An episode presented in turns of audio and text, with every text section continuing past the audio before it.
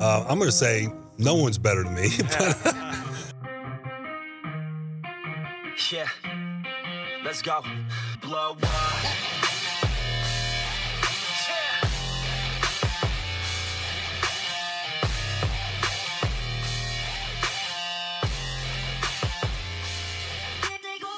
Welcome, everybody, to the Thursday, May 21st edition of Locked On Dolphins. I am your host, Kyle Crabbs, lifelong Dolphins fan, managing editor of USA Today's DolphinsWire.com, senior NFL draft analyst at thedraftnetwork.com, and your host hostess, Smith the Mostest today. Uh, we're going to talk about some potential cuts, some surprising cuts that we could see for the Miami Dolphins but not before we talk about everybody's favorite third string quarterback, Josh Rosen. Rosen's become a popular dividing topic for Dolphins fans because there was a f- subsection of Dolphins fans, seemingly as there is with every topic. There's two very split, devout schools of thought, and there were with the Miami Dolphins and Josh Rosen before the 2019 NFL draft when the Dolphins traded back in the second round and then traded for Josh Rosen, whether or not he should have been a move that the Dolphins made. But I will say this if you are a fan with the school of thought that the Dolphins or any NFL team that does not have a quarterback should swing the bat on a quarterback every year until you find one, you should not be upset that the Dolphins took the risk they took with Josh Rosen. But they did. It has not materialized well. We will need to talk about the Miami Herald's report that came out yesterday as far as added context as to why Chad O'Shea was relieved of his duties as offensive coordinator at the end of the year. It has a lot to do with what we thought it probably had a lot to do with. And we'll get into that as well. But Mike Giardi of NFL Network went on the airwaves yesterday and made an announcement regarding the Miami Dolphins and how they are processing moving forward with Josh Rosen that I think is worth a little bit of our time. So let's start today's show there first and foremost. Michael Giardi of NFL Network took to the airwaves yesterday in talking about AFC's quarterbacks and, and, spoke about the dynamics of the Dolphins quarterback room. And the interesting nugget that he dropped was pertaining to former UCLA quarterback and Arizona Cardinals quarterback and former top 10 overall pick, Josh Rosen. Uh, Giardi said uh, teams uh, have called the Miami Dolphins uh, to gauge Rosen's availability this offseason, and thus far the Dolphins are in no hurry to trade him. There's a number of different layers here that could be interpreted, and depending on what camp you were in regarding Rosen before they traded for Rosen, you could package this a number of different ways, right? You could say, oh, well, there's still hope for Josh Rosen as a football player. You could say, well, the Dolphins aren't going to get diddly squat for him, so they're not going to trade him and give him away for nothing after they just traded a, a second round pick for him in 2019. But I think the most important thing here to remember is two things. First and foremost, the fact that Josh Rosen still has teams that are gauging interest in him despite the poor play that he had in 2019 is promising. And by the way, if you read the Miami Herald's report yesterday talking about why Chad O'Shea was fired from the Miami Dolphins, much of the feedback from players in the building was this was a young team and Chad O'Shea was trying to implement advanced offensive concepts that Josh McDaniels and Tom Brady were using in years 15 plus working together at the NFL level. And the Dolphins, with their young roster, could not absorb that. So, for the sake of Josh Rosen, despite being a very intelligent player, we saw a lot of those dynamics in play watching Josh Rosen try to play football for three games where his head was just spinning, trying to keep up with all the responsibilities he had pre snap at the line of scrimmage, setting the box, route adjustments, so on and so forth, and then it slowed down his processing after the snap as well. So, with that now kind of being out in a public space, and I'm sure it's been at least behind closed doors to some degree, now you ask yourself, okay, you know, does that reinvigorate some optimism from other teams who might need a quarterback and want to take a cheap roll of the dice and take one on Josh Rosen like the Dolphins did? But even if that was the case, the Dolphins are handling this close to the vest, and, you know, the they may end up getting burned flying too close to the sun one of these times. But Chris Grier just played chicken with the entire NFL with the number five overall pick to stay pat and get his quarterback in Tua Tagovailoa. Now he's got a buy low, sell lower opportunity with Josh Rosen, where teams are probably calling him up, offering him a late day three pick, whatever. And, and if desperate times called for desperate measures, yeah, sure, you can move on and bite the bullet and take a hard loss. But the Dolphins have two years of roster control for very negligible amounts of money. He's a quarterback, he's a former top 10 pick. There is much unknown about him and the new narrative surrounding Chad O'Shea and what the offensive experience was in Miami and how Ryan Fitzpatrick almost had to take the helm uh, of installing and, and constructing a workable offense with all of his experience 15 years in the league. It may have changed the dynamics and, and some hope for better long term payout for Josh Rosen, but the Dolphins rightfully should be in no hurry to trade him because his stock, arguably, will never get lower than it is right now. So the Dolphins being willing to, you know, however their true feelings are for Josh Rosen, to be able to sit on, sit back, and, and let teams come to them and make inquiries whilst not giving an impression that this is a player that is for sale. And they seem to be, and they're putting off the perception that they're invested into getting him to be a better quarterback. And with Tua Tagovailoa's durability, you know, who knows? If Ryan Fitzpatrick retires and they keep Josh Rosen in 2021, we might see Josh Rosen play some football. And if he looks really good there, then guess what? Now all of a sudden you've got a former top 10 pick who sat on the bench for two years, got into a simplified offense, had some continuity with his coaching staff. Lo and behold, he might actually look pretty good. Lo and behold, you might be able to cash out and get close to what you paid to get him. Or maybe even more if he plays lights out for an extended period of time. You never know. So the Dolphins not being desperate in the here and now is the latest example of this team seeing the big picture, even for a seemingly flop in Josh Rosen. Today's episode of Locked On Dolphins is brought to you by Built Bar. I've been pumping the gas on these protein bars for the entirety of the month of May thus far, and I promise you it's not just lip service. These things, whether you want to use them as a post workout meal, a meal replacement, or a healthy snack throughout the day, I can't think of a better bridge between meals than Built Bar. These things eat and chew like candy bars. They have, whether you like chocolate, desserts, fruits, they've got flavors for everyone with 110 to 150 calories apiece, as much protein as an average protein bar, and one seventh the amount of carbs and sugar of your typical protein bar. These things are heaven sent and are one of the highlights of my cuisine every single day. I promise. Not just lip service, but don't just take my word for it. We have an offer for you as Locked On Dolphins listeners. Promo code locked on at builtbar.com will get you $10 off your first box at builtbar.com. That's builtbar.com. Promo code locked on. Save $10 off your first box and find out for yourself what all the fuss is about with Built Bar.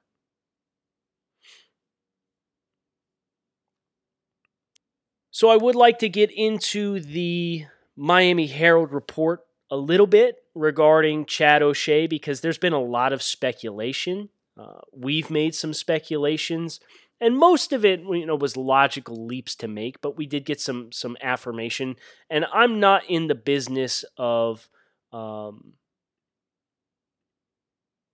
reading out stories from behind paywalls. So I'm not going to give you guys the full extent and spectrum of what the Dolphins' uh, dynamics were here, but I do think there are are a few important things uh, of note that we should mention, uh, including the fact that one player described the situation on offense to the Miami Herald as a quote shit show, noting O'Shea tried to. This is a direct quote from the Miami Herald. Uh, one player described the situation on offense last year as a quote shit show, noting O'Shea tried to teach an offense that was too complex for a young team and that teaching instruction during film study was a quote disaster. Okay.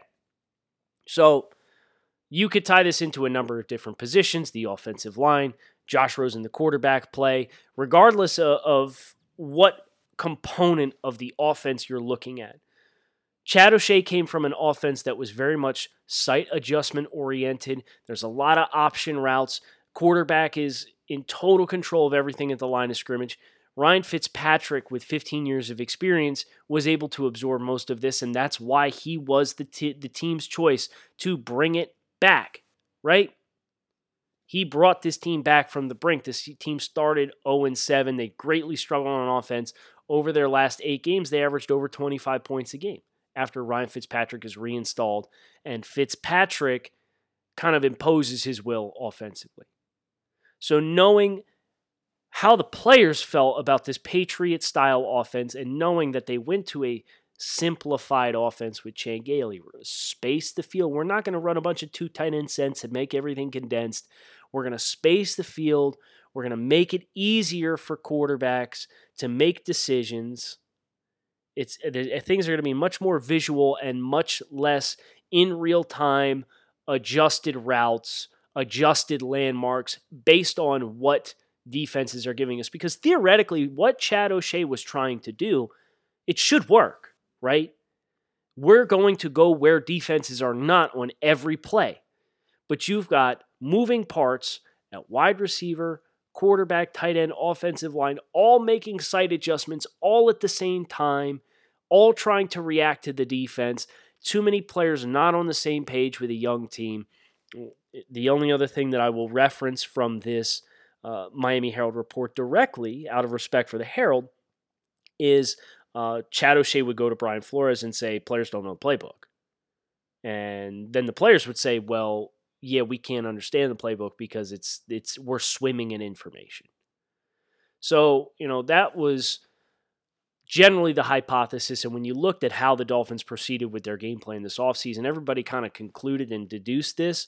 Uh, but we finally have some finality here and a final say based on a report from players inside the building sharing their thoughts on the install of the offense and what the structure and, and infrastructure of the Dolphins offense looked like and it quite frankly was a mess, which we knew it was a mess to a certain degree, but to get that affirmation is good reinforcement of this team had to move if they wanted to get things right for the the the here and now and moving forward. And I think that's the thing that got lost with the change of Chad O'Shea. And we have this context now, right? Because they made a big change uh, with their personnel and their approach. Uh, but if Brian Flores was going to retain Chad O'Shea with concerns, and it didn't work for another year, knowing how aggressively the Dolphins were going to have to spend this offseason to get players to move forward, if you were going to change your offensive identity, change it now. Don't spend another year and bring in another group of talents to fit you know, a multi tight end set offense that attacks moving the football down the field in a certain way and then make the change and say, well, you know, actually, now that we got two or now that we got our quarterback, we're going to transition to something that's more friendly for him because you've invested cash and players versus the old model that you would then be changing 12 months out. So everything the Dolphins do from here offensively, we should expect to fit within this overhead view of how an offense is supposed to operate. You know, the density of the offensive linemen and and uh, you know the, the the horizontal spacing of the field and the RPO concepts and those sorts of things should be staples no matter you know ch- people have asked you know Chan Gailey's like really old as an offensive coordinator what's the long-term plan it's this these concepts are going to live on I'm less worried about Chad O'Shea versus being a young offensive coordinator versus Chan Gailey being an old offensive coordinator as I am, you know, I would have been more concerned if Brian Flores had concerns about the offense and he kept Chad O'Shea because he worked with him in New England. And then we get through another year and there's the same feedback from more players, but you've spent a bunch of cash and money to bring in players to fit the Patriot style offense versus the horizontal spread offense that we have in place now that was the right move. And Brian Flores, seeing the bigger picture of what he wants this football team to be, and how he wants to make it accommodating for a young quarterback and for a young team in general to be able to master their responsibilities instead of, well, if A, then B, but if B, then C, and if C, then D. And you put all these layers into every single play, it forces your team to play slower because you got to think and react. It takes reps and more reps than you're going to get in one training camp, especially with so many new pieces. So that's the book thanks to the Miami Herald, we have the book on what exactly happened with Chad O'Shea and that departure. And knowing what we know now, I think it was the right decision to make. So kudos to Brian Flores for not being afraid to do what is best for this football team, which at the end of the day is his ultimate responsibility as the head coach. Let's talk roster cuts. Uh, that, that's been a big question over the course of the last two power to the pods is what uh, what are some surprising cuts for the Dolphins? And you look through this roster, and I'm challenged to find what I would classify as surprise cuts because so many of the Dolphins players at this point, with 60% overturned from the roster from last year to this year in 2019, and another what's going to equate to somewhere around 50% roster turnover this year. A lot of the names that are in the building are names that are here for a reason, and they're names that we should expect to see make the roster. Like you go through the the Ourlads, too deep for the Dolphins right now, and Parker, Hurns, Wilson, Davenport, you know, with Austin Jackson being listed as a backup right now. Flowers, Karras, Deiter, uh, Davis, Gesicki, Fitzpatrick, Howard, Breida, Chandler Cox, Shaq Lawson, Davon Godchaux, Christian Wilkins, Vince Biegel, Raekwon McMillan, Elandon Roberts, Kyle Van Noy, Xavier Howard, Eric Rowe, Bobby McCain, Byron Jones, Noah Igbinoghene. Like, how many of these guys have been here before 2019? You got Bobby McCain, Xavier Howard, Raekwon McMillan, Davon Godchaux, mm, Gesicki technically by a year, Jesse Davis, that's it. Know, Albert Wilson, DeVante Parker. Very small percentage of the players that are projected to be starters or key backups are players that have not been here since before 2019. So now you need to get into okay, who are the players who are in deep position groups who might see the numbers game counted against them? And I, you know, you first looked at the interior offensive line. Shaq Calhoun, who started a bunch of games for the Dolphins last year, he ain't even gonna make the roster.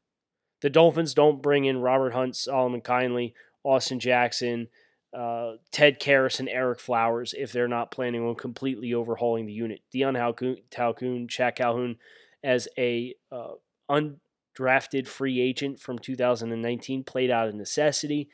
I don't think he's making the roster. Um, if I wanted to look for a surprise cut offensively, I'd probably come up with two. Myles Gaskin, who was a 2019 seventh round draft selection. Uh, the running back room, Chandler Cox, Matt Breida, Jordan Howard. Fullback, no competition at that position. Howard and Breida were brought in this year. Malcolm Perry's in the mix, and Patrick Laird outplayed played Myles Gaskin for, for reps throughout the course of last season. So Gaskin, despite the fact that he was pick, I would say, you know, we can count Kalen Ballage out of the mix with how poorly he played last year. If you want to classify that as more of a surprise pick or cut, you can do that. That's fine.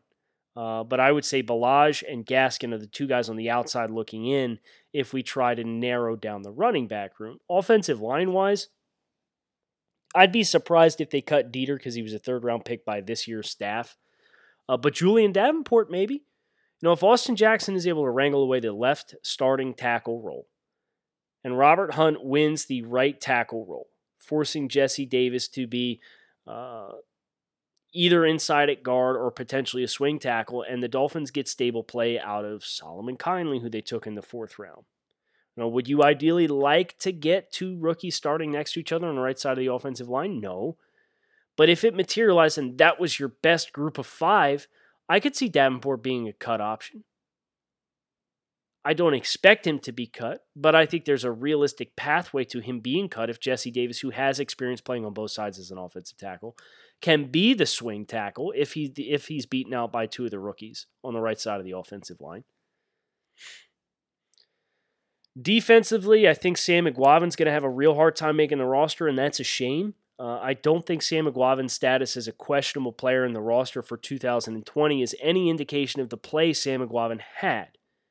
But the Dolphins went out this offseason, in addition to having Jerome Baker and Raekwon McMillan, they bring in Kamu Grugier Hill, Elandon Roberts, Kyle Van Noy, they drafted Andrew Van Ginkel in the fifth round of 2019 as a plus athlete. Vince Biegel's ingratiating himself as kind of a hybrid off ball guy.